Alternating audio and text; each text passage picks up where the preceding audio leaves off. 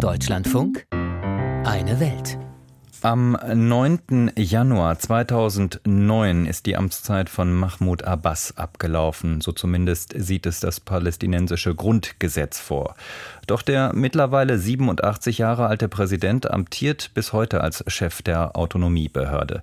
Wahlen sind bis auf weiteres weder im Westjordanland noch in dem von der radikal-islamischen Hamas kontrollierten Gazastreifen in Sicht. Zuletzt ließ Abbas äh, vor zwei Jahren geplante Parlamentswahlen im Westjordanland absagen. Doch die Macht des greisen Präsidenten ohne demokratische Legitimierung bröckelt spürbar. Vor allem junge Palästinenser wenden sich von Abbas und seiner Fatah-Partei ab und suchen ihr Heil bei den Extremisten. Bettina Meyer über den Druck der Straße, Geld aus Europa und den USA und die Aussichten für die Zeit nach Abbas. Es sind die neuesten Bilder des alten Mannes, der sein Leben der Sache der Palästinenser verschrieben hat. Mahmoud Abbas, inzwischen 87 Jahre alt, begrüßt US-Außenminister Anthony Blinken, der ihm bei seiner Nahostreise in Ramallah die Aufwartung macht. Der greise Palästinenserpräsident schüttelt allen Mitgliedern der US-Delegation die Hände, lächelt dabei verschmitzt. Sichtbar mit Mühe liest Abbas ein kurzes Statement ab. Er gibt sich staatsmännisch. Wir haben uns stets für völkerrechtliche Beschlüsse, Gewaltverzicht und gegen Terrorismus eingesetzt. Wir sind jetzt bereit, mit der US-Regierung und der internationalen Gemeinschaft zusammenzuarbeiten, um den politischen Dialog wiederherzustellen um dadurch die israelische Besetzung des Staates Palästina in den Grenzen von 1967 mit Ostjerusalem als Hauptstadt zu beenden. Seit 2005 steht Mahmoud Abbas an der Spitze der palästinensischen Autonomiebehörde.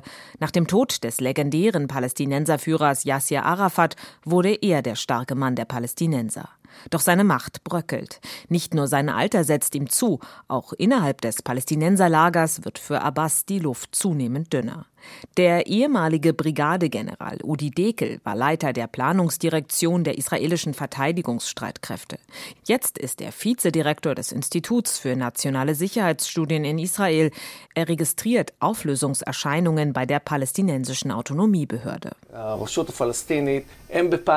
Die palästinensische Autonomiebehörde befindet sich in Panik. Sie verliert die Kontrolle vor Ort und sie fürchtet die Folgen der Politik, die die neue israelische Regierung verfolgt. Viele Fatah-Funktionäre haben sich inzwischen den Kämpfen gegen die Besatzung angeschlossen. Im, im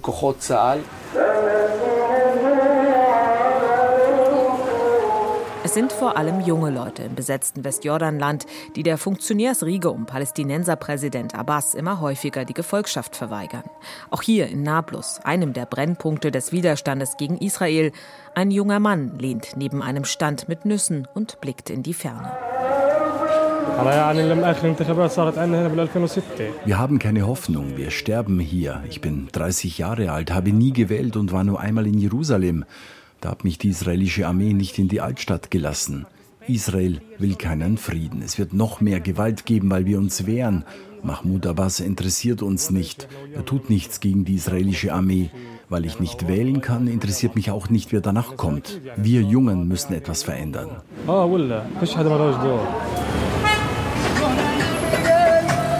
Eine katastrophale wirtschaftliche Situation, fehlende Lebensperspektiven, ein aus Sicht vieler junger Palästinenser falscher Schmusekurs mit den israelischen Besatzern.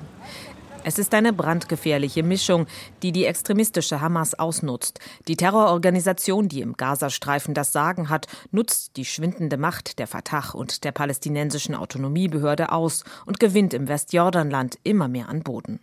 Zakaria Abu Mamar, Mitglied im politischen Büro der Hamas in Doha, bezeichnet das Westjordanland unumwunden als das neue Schlachtfeld gegen Israel und er zählt das Netzwerk auf, das die Hamas dabei knüpft. Vor Ort arbeiten Fatah-Söhne, Hamas-Söhne, Söhne des islamischen Dschihad und der Volksfront in beispiellosen Widerstandsformationen zusammen.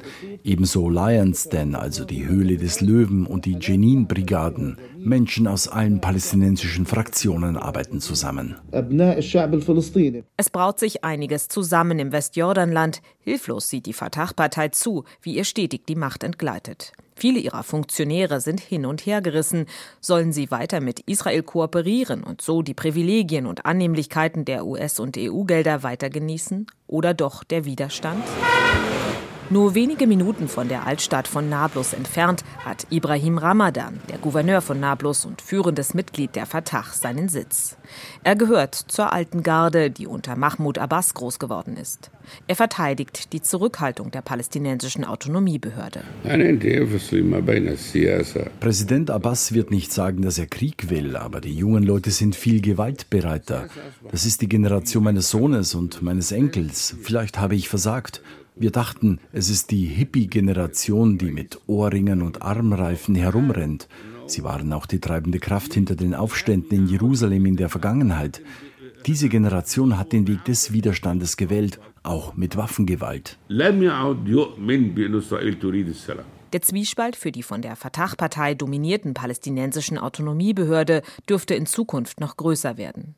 Die von der israelischen Regierung verabschiedeten Antiterrormaßnahmen, etwa die Ausweitung des Siedlungsbaus, werden die betagte Funktionärsriege um Abbas noch weiter unter Druck setzen. Der Widerstand in der palästinensischen Bevölkerung dürfte stärker werden. Kobi Michael, einer der führenden israelischen Experten in Sicherheitsfragen, glaubt, dass die extremistische Hamas diese Situation immer weiter ausnutzt nutzen wird. Die Hamas verfolgt eine sehr organisierte Strategie. Sie versteht sich als eine Organisation, die gegen Israel fünf Fronten aufbauen und stärken muss, um eine Art Terrorfaust zu entwickeln, mit der alle fünf Fronten simultan eingesetzt werden. Die Fronten sind der Gazastreifen, Ostjerusalem, das Westjordanland, die arabischen Israelis und der Südlibanon. Aktuell baut die Hamas ihre Fähigkeiten an allen Fronten auf. Noch kann sich Palästinenserpräsident Abbas auf seine, wenn auch schwindende Macht stützen, dank der Gelder aus dem Ausland. Doch Abbas wird nicht mehr ewig leben.